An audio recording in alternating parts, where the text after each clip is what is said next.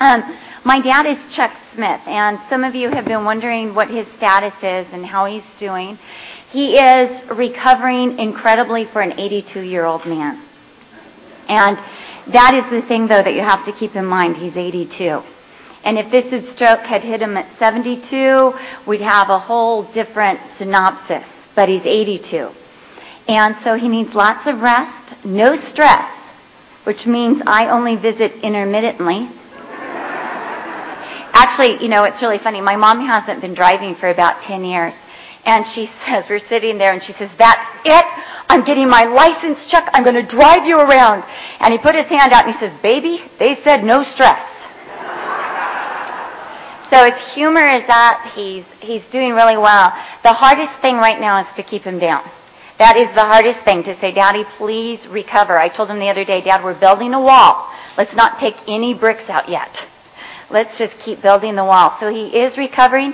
He's at home. He can be heard Monday through Thursday on Pastor's Perspective. And it's wonderful for us as family to kind of have him to ourselves just a little bit. You know, we've shared him for a lot of years. And we really want to kind of keep him to our, ourselves. He's a little off balance um, when he stands. He's got a right leg that has, his knee is bone on bone and his left side is weak and doesn't have the strength. So people keep rushing up to hug him, and I see him like, get ready for the hug, you know, and he's going like this and he's teetering a little bit. So we've asked, please don't hug him. You know, emails are great, but he really needs this time just kind of to pull away, like Moses 40 days and 40 nights on the mountain, right? So that's the status he is recovering. We continue to pray for his recovery, that he has many more years to share and to bless us. But you know, one something, he's had all these books on his heart for years, but never had the time to do it. And uh, so we're really excited that he is now at home stuck and having to write. And the one he's working on right now is called Questions Children Ask. And I think it's going to be great. And it's interesting because I do pastor's perspective sometimes on Friday. And I said, Dad, I've got a great question for you. He says, What is it? And I said, Well, Dad, this kid called us up the other day. He's eight years old. And he said, Since Eve messed up Adam, don't you think it's a good idea for all guys to stay away from girls? So Brian wisely asked him, Does your brother have a girlfriend? He was like, How did you know? Let's go ahead and pray. Lord, I thank you for this assembly of people. I thank you that you know them, you know their name, you know their background, you know they're sitting down and they're rising up, you're acquainted with all their ways. Lord, that there's not a word on their tongue, but you know it all together. Lord, you know the varied needs here. Lord, not only the personal needs that each one in this room has, but you know their aspirations and what they want to be for you and what they want to do for you. Lord, I pray that you would minister to each one in that way that you have, Lord, that deep, eternal, lasting, loving, gracious way that you have, that you would minister this morning by your Spirit in Jesus' name. Amen. Well, as you know, the Bible has a lot to say about leadership. And I love the way the Bible communicates leadership. It, it does it in all the ways that we need it communicated. It teaches us about leadership, it imparts to us leadership, and it give a, gives us examples of good and bad leaders, doesn't it? And every good leader is known or distinct by this. He's under the authority of God. The other day we had a woman and she called Pastor's Perspective and she said, I'm a leader and nobody wants to follow me. Where am I supposed to get my authority?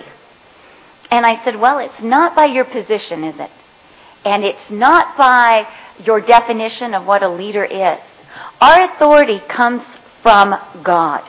In Matthew chapter 8, a centurion asked Jesus to come to his house. He said, My servant is sick. Could you come?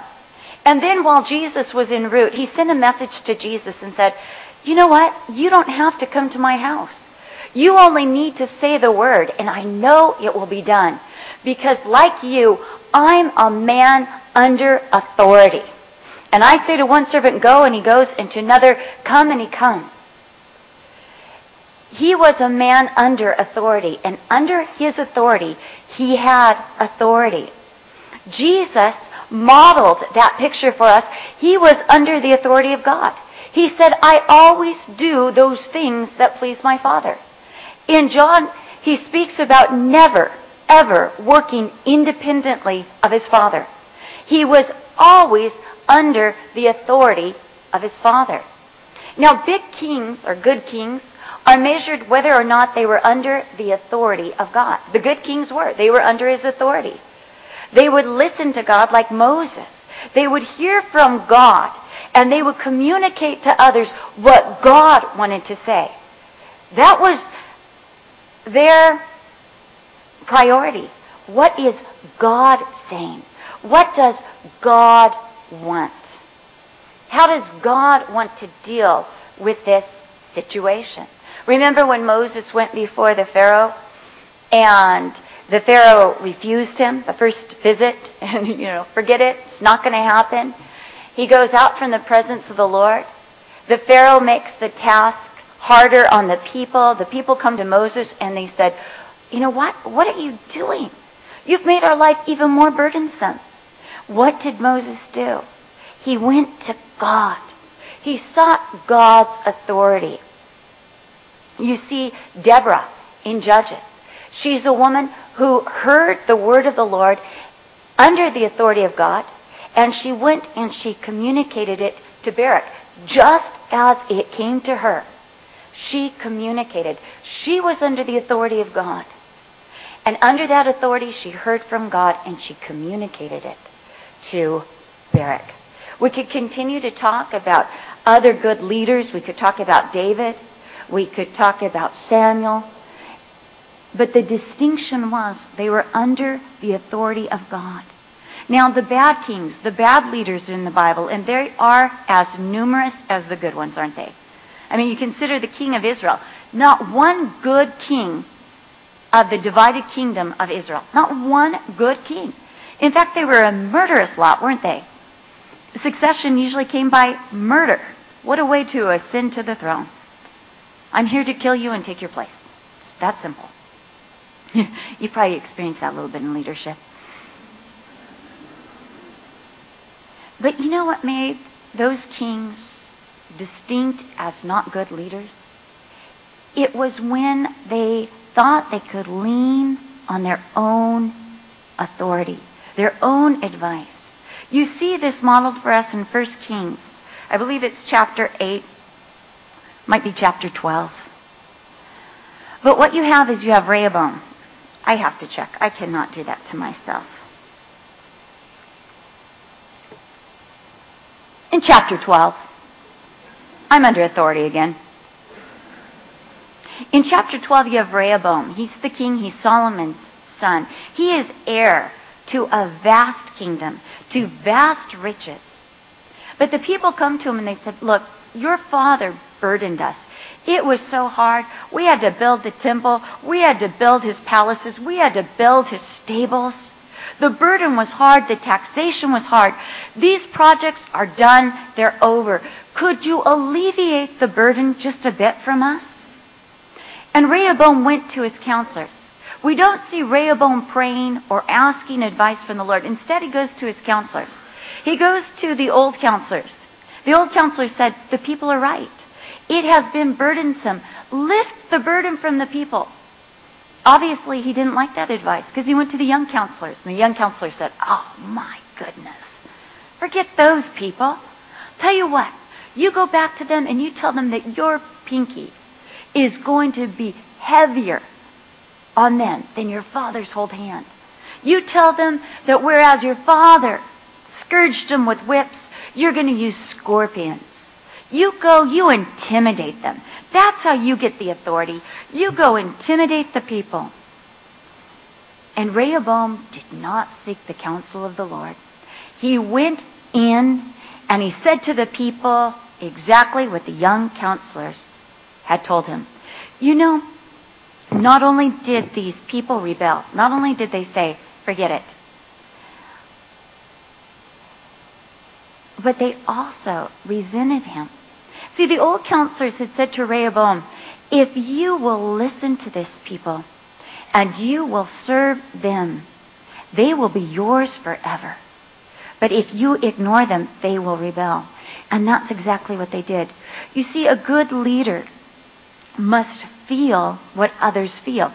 Rehoboam was separated because he was in the kingdom and he didn't feel what the people felt. There's a danger when a king or a leader makes himself exempt from what he is requiring others to do. You remember that the time that David, King David, got in trouble was the time that he did not go out to war with the people. He stayed back in the palace and he got in trouble. When we make ourselves an exemption to the rule, this is for others but not for me, we have got problems. We cease to feel. When we require others to do what we will not do, that is wrong. We cannot afford that, and that's what Rehoboam did. He was saying, You pay taxes, I don't have to pay taxes. You give from your substance, I don't have to give from my substance. I'm not giving up a thing to facilitate you. And he couldn't feel, and he couldn't sense, and he didn't seek the advice of the Lord. He thought that his wisdom was enough. He thought his position was authority enough. But you see, our authority must come from God. Do you have authority as a leader? I don't know. Does God answer your prayer? That's when you know whether you have authority or not. Does God answer your prayer? Do you have an audience with God? Moses' authority was that he met with God on a daily basis. I love the way that when Moses went to the tabernacle, the cloud of the glory and the personage of God descended on the tabernacle. And God would meet with Moses at the tabernacle door. Does God meet with you? If God meets with you every morning, then you've got authority. If you hear the voice of God and you communicate that to others, you've got authority. If your prayers are answered, you've got authority. And that's the distinction. You are under the authority of God. And under His authority, under His word, under His leading, you have authority. As I was saying, the lady on pastor's perspective. She wanted authority from her position. She wanted others to give her authority. See, your authority doesn't even come from people or how many people are under you. It Doesn't matter if you're the boss and you have 20 employees. If you don't have the authority of God, you are not a leader and you have no authority. You must seek your authority from God. That's where it starts with a leader. A leader must seek his authority from God. Now, as you know, to have authority with God, you've got to be obedient to God, don't you? Not only do you have to listen, but you have to do what he says. Because those who listen but do not heed it. You know, Jesus said in Matthew chapter 7, they're like that house that is taken away by the storms. Now, the goal of leadership. Let's talk about the goal of leadership. Okay, first of all, a leader must have a right relationship with the Lord, right? That's what it comes down to. To be under the authority of God when a problem comes, that leader needs to take it to God. I love what Jethro, Moses' father in law, says to him in Exodus. He says to him, Moses, you are to hear the people and take their difficulties to God. Again, going back to the authority, we don't have the means by which to meet every problem. We don't have the resources to meet every problem. You know, as a pastor's wife, I feel like that is the hardest thing. I have asked God to give me millions of dollars so I can give it away to others. Instead, God likes to strap me and say, You be rich in faith. You be rich in faith. The Lord said to me the other day, Cheryl, because he has to get my attention, Cheryl, what if Peter and John had had silver and gold? What would have happened to the lame man at the gate beautiful? He would have been begging the next day, and the next day, and the next day. he wouldn't have received the power to walk. Cheryl, you can have silver and gold, or you can have my authority and my power. People come to me and they're pouring out their problems. One, I'm a terrible counselor, so I know not to open my mouth. Two, I don't have any power. I don't have any resources. So what I do is I take their difficulties to God. I pray with them, and then I stand back and I say, We're both going to see what the Lord does. I prayed for a woman last Wednesday. She came up, oh my goodness, what a problem she had. Even while she was telling me, I was going, Oh Lord, this poor little lamb, this poor little lamb. But I was acting like, you know, God's going to meet you. But inside I'm going, Oh God, please meet her, please meet her. This poor little lamb. And sometimes, you know, as a pastor's wife, you're kind of afraid to see those people two days later.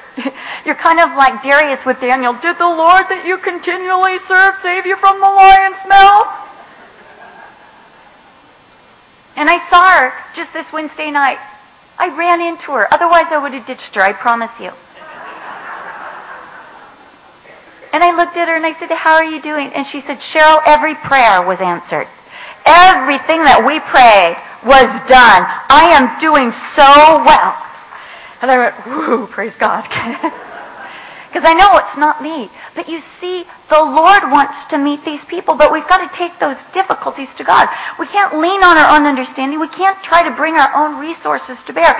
We've got to be under the authority of God. Under the authority of God, we've got the resources. Not silver and gold, but Jesus of Nazareth. That's the authority. That's the power. That's the name that we bring forth.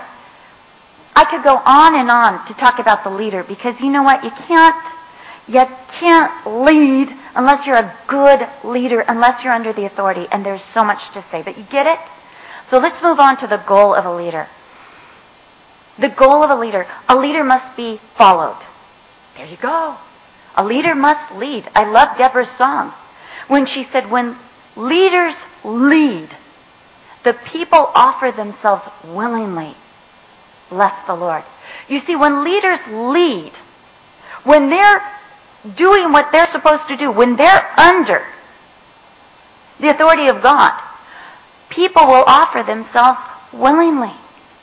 Years ago, when my son was five years old, I remember he went running out onto the field. It was the third day of kindergarten. And he turned around to his class and he said, Everybody follow me! And nobody followed him. Then he put his hands on his hips and said, Then I'll just follow myself. That's how so many leaders are. They've forgotten the goal. The goal is to lead others. Now, how do we lead? How do we lead? Because that's the goal, to lead. We need to lead them on the how, how to walk with the Lord. We need them, Uh, we need to lead them on the when to walk to the Lord. We need to lead them on the wheres. We need to lead. Paul said in Philippians 4 9, the things that you have learned, received, heard, and seen in me, do. And the God of peace will be with you. Paul could say, everything that I've taught you, everything that I've given you, everything that I've said to you, and the way I have lived my life, you can follow. You can follow. You see, we have to lead with our whole life. You know, some people, they want to be leaders, but they want to keep 70% of their life in the dark. Like, what are you doing knocking on my door? We're looking for leadership. Where have you gone? I remember a woman in um, one of the churches that Brian pastored. And she came to me. She was beautiful. And she was like, I want to be a leader. I want to be a leader. I want to be a leader. I said, okay, be a leader. Okay. What do I do? I said, you're a leader. Magic dust, you're there. I said, you lead women. How do I lead them? I said, by example, by teaching. Look at Philippians 4 9. She said, okay. She started a Bible study at her house. She started an exercise class. She started singing with the music group. And then she fell into sin. And she was so angry that those women were talking about her. Those women were seeking her out. She wanted to be left alone. So one day she called me up and said, Can you come over to my house and talk to me? I said, Yes. She came over, and all she could do was complain about all the women that used to follow her. And I said, Excuse me. I remember the day that you came to me and said, I want to be a leader. I want to be a leader. I said, You forgot this important principle. He said, She said, What? I said, Leaders are heard and seen. You don't want to be watched. I said, Those people are knocking on your door. You've said, Watch me, do what I do. And then you turned around and you hid in the closet and said, I don't want you to know what I'm doing, and I don't want you to see me. Mm-mm. It doesn't work. Paul said, What you have learned, what you have received, what you have heard, and what you've seen. So let's talk about these four things. Paul, first of all, said, What you have learned. A leader must give clear directives. Clear directives. Everyone says to me, How do you always get exactly what you want for your birthday and for Christmas from your husband? I give clear directives. I give post it notes. I make it so clear that man cannot fail. I even tell him the name of the sales lady he needs to go see. I make it so clear. A few times has he not quite followed the clear directives, but now he knows better. But you know, we must give clear directives. I have known of leaders who are so arbitrary and they don't give clear directives because they want to retain power. And if they keep the people just a little off balance, they can say, well, you didn't quite do what I wanted. But a good leader gives clear directives. So that people can say, this is what I learned. This is what I wrote in my book.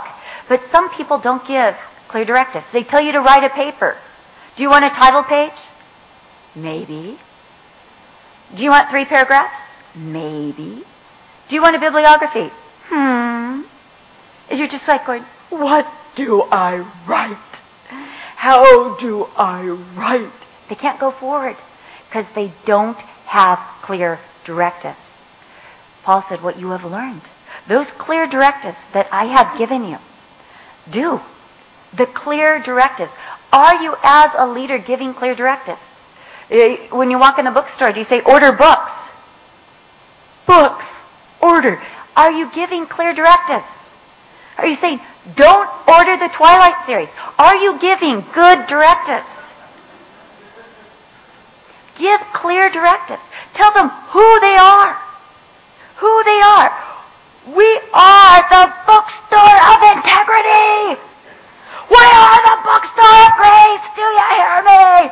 Who are we? Integrity, grace. Yes. You see, part of that is do they know who they are? Are they learning? Are there clear directives? Is there a clear definition? Those who follow Paul, they knew. We are apostles. We are sent out by Jesus Christ and we are the bond slaves of God. Are there clear directives, a clear identity? Are, you know, and, and that is really, do they know? Do they know? My kids were obedient because I gave them clear directives. I made it so crystal clear. My one daughter shaved her head. I told the other daughter, you shave your head, you die. She never shaved her head. I learned what clear directives to give after a while. It was trial and error. Clear directives. What you have learned. What you have learned. I have a friend who's a teacher, and I said to her, "What?" I'm sorry, she's a principal. She hires teachers. I said, "What makes for the best teachers?" And she said, "Cheryl, it's people who love children." She said, "They don't have to be smart. They don't have to love the material. And they don't have to love their job. She said people who love being a teacher, she said they'll be arbitrary and they're there for self-fulfillment. And they make some of the worst teachers because the kids are there to facilitate them. People who love the materials will teach the materials and not care if anyone's catching on to it. But somebody who loves the children, they will make sure that the information is accessible to the children. She said if the teacher doesn't think they're very smart, they're even better. She said because they want to take that material and simplify it so that the children can digest it, so they can be enriched. As a leader, we're teaching, but are we giving those clear directives that they can digest, that they can understand? Do we love the material? Do we love what we're doing and the you know the, the job description? Or we, do we love the people that will buy the books? And the people that are under us? Do we want to see them edified, built up? Why are we in this? So he says, what you have learned. Next, he said, what you have received. Leaders must impart. 2 Timothy 2 2. Paul says, The things that you have heard from me, commit these things to others, who will then commit them to others, who will teach others also. You see, the best leaders commit and entrust. You know, if you're retaining all the power, nobody's learning. Jesus gave his disciples power in Matthew chapter 10, and then he sent them out.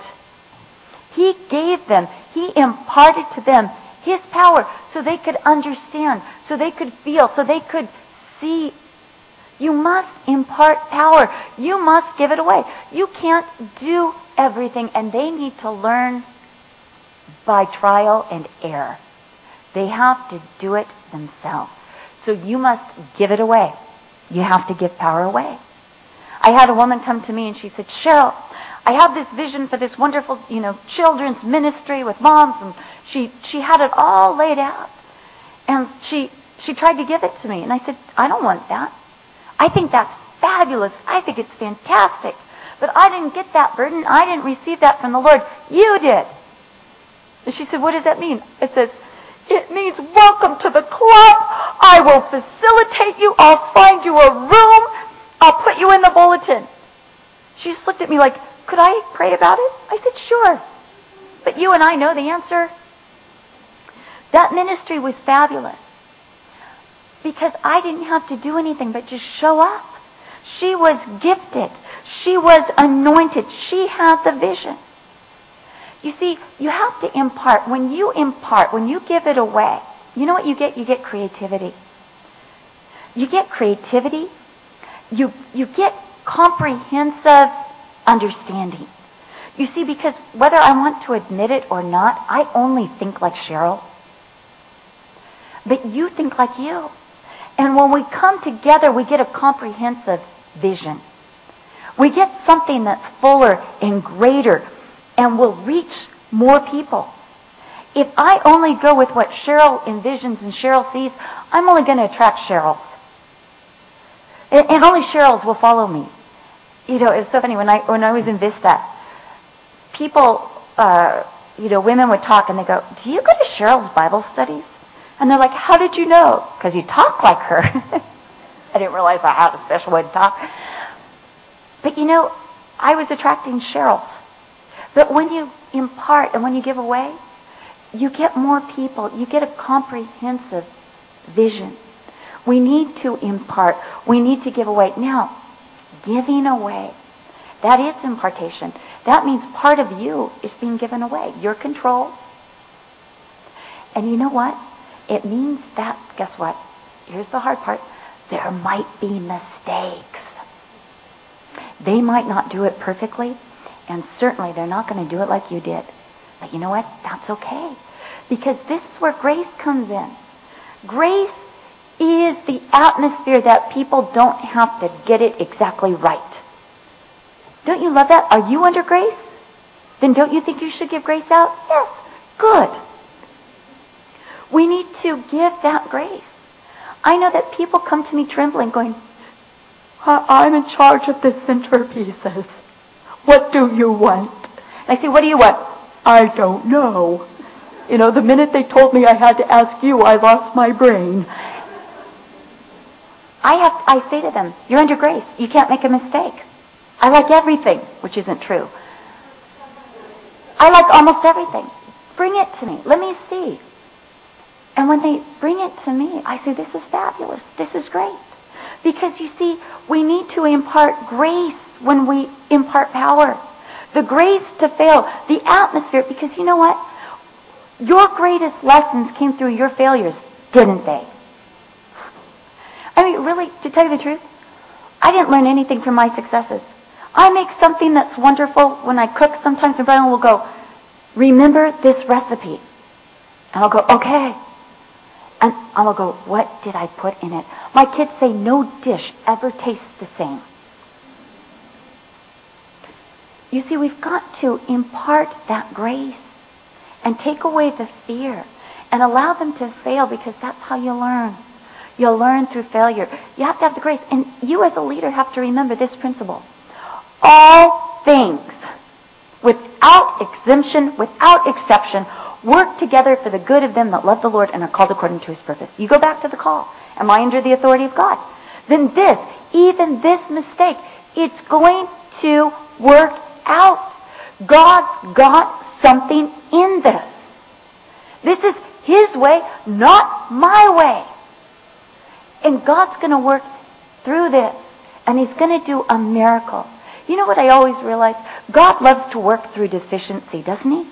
When He first comes to the world, we find out that it's dark, it's without form and void. And He bara, He creates out of nothing. He calls light out of darkness. Did darkness have any light to give? No. And yet God was able to call the light out of darkness. He allowed the people, the Exodus. Can you tell I've been in Exodus? He allowed them to be bunched in, mountains on each side, the Red Sea in front. He created a deficit of protection, a deficit of insulation, that he might open up the Red Sea and do a greater work. When they crossed over on the other side, he created a deficit, thirst. He allowed them to thirst. For three days they thirsted. Can you imagine being thirsty for three days? The desperation? But he allowed that so he could bring water out of a rock. He allowed them to hunger so that he could bring them quail and manna from heaven. God will allow deficits for the greater work. We have that demonstrated for us in John chapter 11. He let Lazarus die. He delayed his coming for the greater work. But you see, unless you are under the authority of God, you cannot impart grace. You will be so hard on them when they fail and they will be afraid and they will never reach their potential. You must give an atmosphere of grace, and encouragement must follow grace. You see, this is a team effort. I love it when Jesus teaches in Luke, it says that he came and stood on level ground. That's what the incarnation was. Jesus came and he stood on level ground with all of us. And from this vantage point of being on the same ground, same level with us, he taught us. He imparted. And that's what leaders must do. It must be level ground.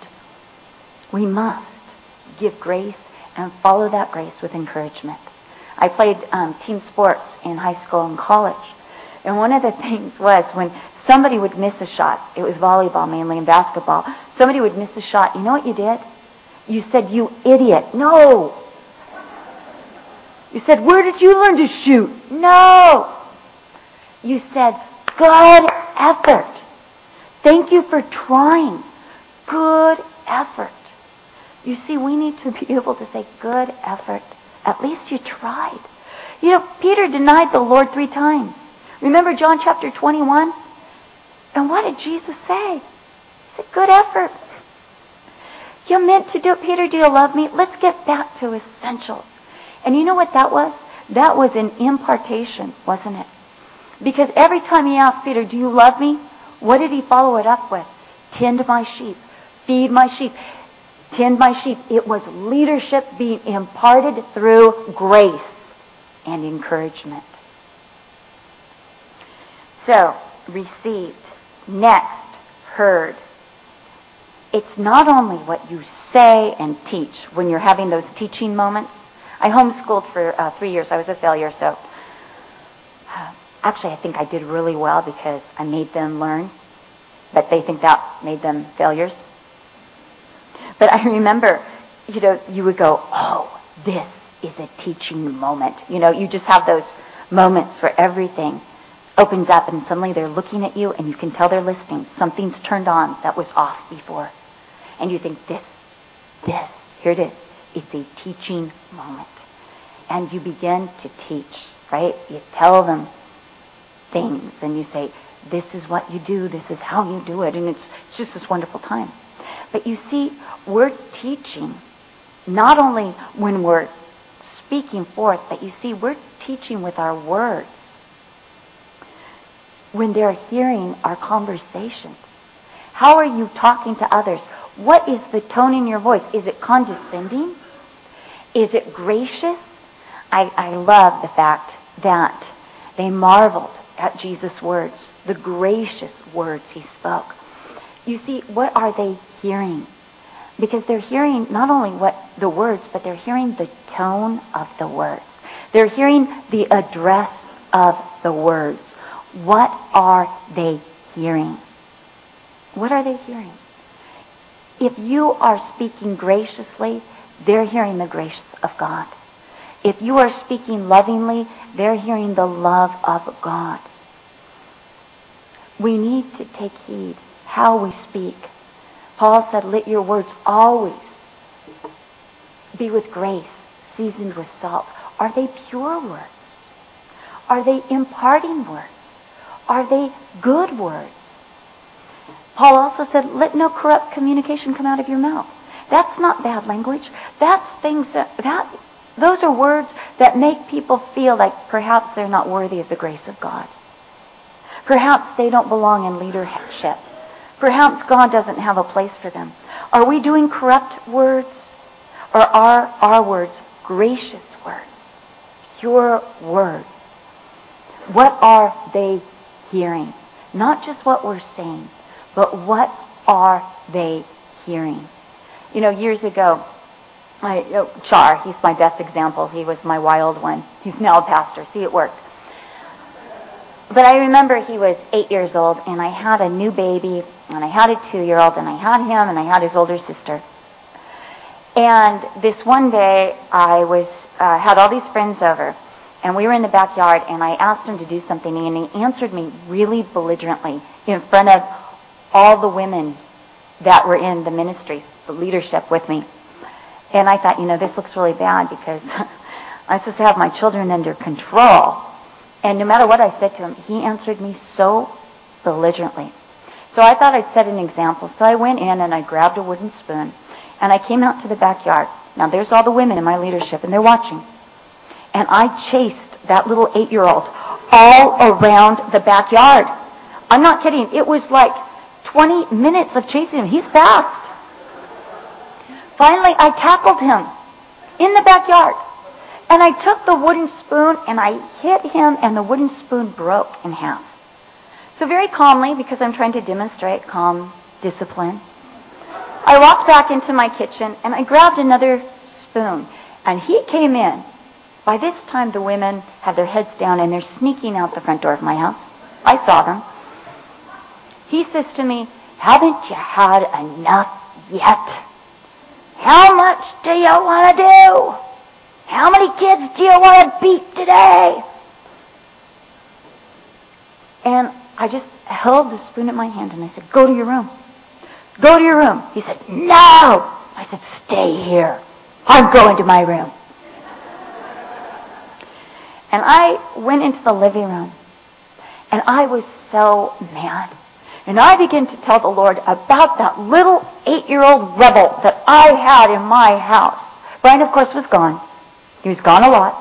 This was one of those moments. And the Lord said, I want to talk to you about the rebel mother in your living room right now. I want to talk to you about the tone of voice that you're using with my son, with my child. I am so upset with you, Cheryl, right now. And the Lord let me hear like a tape recorder. I began to weep for that poor little boy. that was up there that got stuck with a mother like me. What a shrew for a mother. No wonder he was talking belligerently. I couldn't believe it. I heard me. That little boy snuck down the stairs, came over, and he sat in front of me with his arms crossed. He said, Are you praying for me? I said, Yes. Mm hmm. What does God say? He says I've been a naughty mother.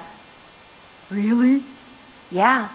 He says that he loves you so much, and I haven't been talking very nicely to you, and you're his special treasure. And he, tells, he told me I have to tell you I'm sorry. That this isn't about you, it's about me. And I am so sorry because you haven't heard a word I've said because of the way I've been talking to you. He goes, Well, I'm just a stupid little kid. And I said, Did I do that to you? Did I make you feel stupid? I am so sorry because you're a very intelligent, wonderful young man. You know, after that, my son heard me. He heard me. Because I spoke in love and he heard the love of Jesus. As I said, he's a pastor now. Four weeks ago, five weeks, six weeks, I don't know, time is relative. I got to go over and I got to sit in front, in the front row of church while he preached. That was the goal, that was the dream of my heart. I sat on the front row and I prayed to God that I wouldn't cry or embarrass him. That's what I prayed. And he got up and he he not only led worship, which was incredible, but he preached and I sat there and I watched him. And I was so blessed. I just suppressed all the tears and everything. And a woman came up to me afterwards and said, "Your son is so dynamic." And I said, "Yes, I know. I know." And I had to go take a walk. I had to go take a long walk. In fact, I took such a long walk that he called me and said, Where are you? And I said, I'm around the corner. I'm almost there. And I got back and he said, I said, Char, I just had to compose myself. I didn't want to embarrass you. He said, Mom, I'm open to criticism. I want to be the best pastor I possibly can be. I said, Okay. Then I got a word of advice. Hear me on this. He said, Okay. I said, Stay humble so God can keep anointing you like that. He said, What else? Stay humble so God can keep filling you like that. Char, you made no mistakes. You did it perfectly. It was awesome. But you got to stay humble so God can keep filling you. You see, now He hears me. Now He hears me. Now I've got power. Now I've got authority. He was ready to hear because He knew. See, are they hearing you? How are you saying it? It's not only what you're saying, it's how you're saying it. Out of the abundance of the heart, the mouth speaks. Our heart betrays us, doesn't it? That bitterness or that anger, whatever's in our heart, it's going to come out. You know, when I have bitter words come out or if I have anger, you know what I know now? It's my heart problem. People don't make me react. People don't make me do things. Somebody pulling out in front of me and almost killing me, they are there to test me to see if my reward is in heaven. Will I bless? Will I, will I call them stupid idiot who needs to learn how to drive? Or will I say, Lord, that poor person needs perception? So again, learned, received, heard, and finally saw. It must be modeled. You must show them. 2 Timothy 2, which is one of the absolute leadership chapters. And I'll tell you the two most important leadership chapters you could ever read John 13 and 2 Timothy chapter 2. They are it. Now, there's other lessons on leadership, but those are the best. Those, those are the, the apex of leadership. But Paul, in talking to Timothy, seeking to impart to him leadership, says to him in verse 6 the hardworking farmer must be the first partakers of the crop. In other words, you have to first eat the fruit to show them it's edible. You have to live by the crop. You have to live by your words, by your lessons, by what you're saying. If you don't live by it, you have no authenticity. Without authenticity, you have no authority. They must see it. People learn more from watching. Most of us are watchers. We're not auditory learners. The majority of people are visual learners. We learn by watching. So you have got to show the example. As Paul said, show yourself. Paul said to Titus, show yourself to be a pattern of good works. Those people that you've got to raise up, those older women, those younger women, those young men, those old men, you have to show them, Titus, what it's to look like. You have to show them. Show them. Model it. Because they're looking at you. You're not an exemption.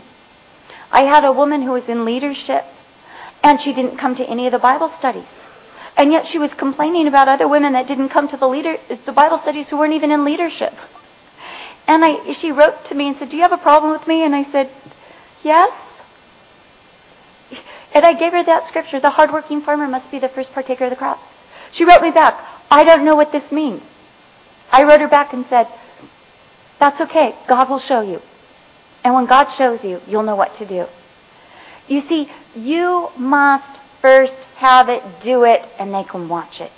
A leader must show them where to walk, how to walk, when to walk. The people could see Moses. He was visible.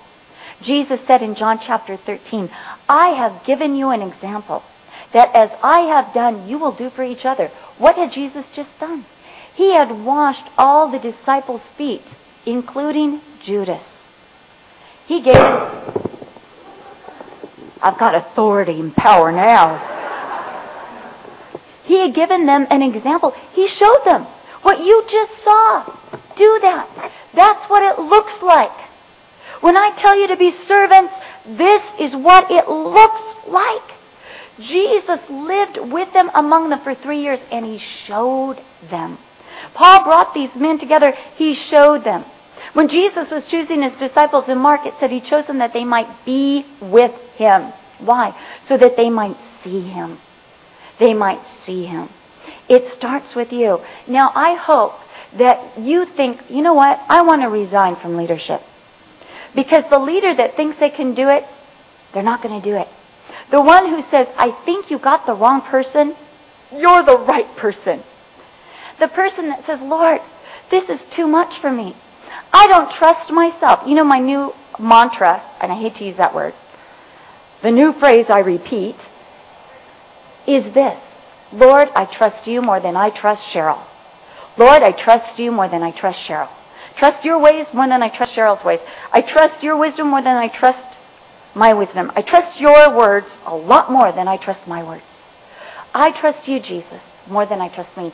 So I want to be emptied of myself. And when you bring me to a place of self crucifixion, I want to die there, no matter what it takes. Because I trust you more than I trust Cheryl. In leadership, do not trust yourself. Do not lean to your own understanding. Get to the place of feeling deficit and inadequate because this is what Paul said. Who is sufficient for these things? If you think you're sufficient for these things, you're not. But if you feel insufficient, guess what? You're going to run to the one who's sufficient for these things. If you don't have the silver and gold, you're going to call on the power of Jesus of Nazareth, aren't you? Who is sufficient? None of us. Run into the sufficiency of Jesus Christ. Okay, that was a condensed version that was pretty mixed up of everything and some things I feel about leadership. Let's pray. Lord, I pray that we would not be afraid to be led to insufficiency, that we might find our sufficiency in you, that we would not be afraid of deficit or impartation and giving away of power because our power is in you. Lord, that we would not be afraid of deficit because our provision and all that we need is in you. Lord, may we be like you. May we trust you more than we trust ourselves, that we might be able to teach and to speak and to show and to impart leadership to others, especially in these last days, Lord. Lord, that your Spirit might be poured out on a generation and not a remnant. We ask this in Jesus' name. Amen.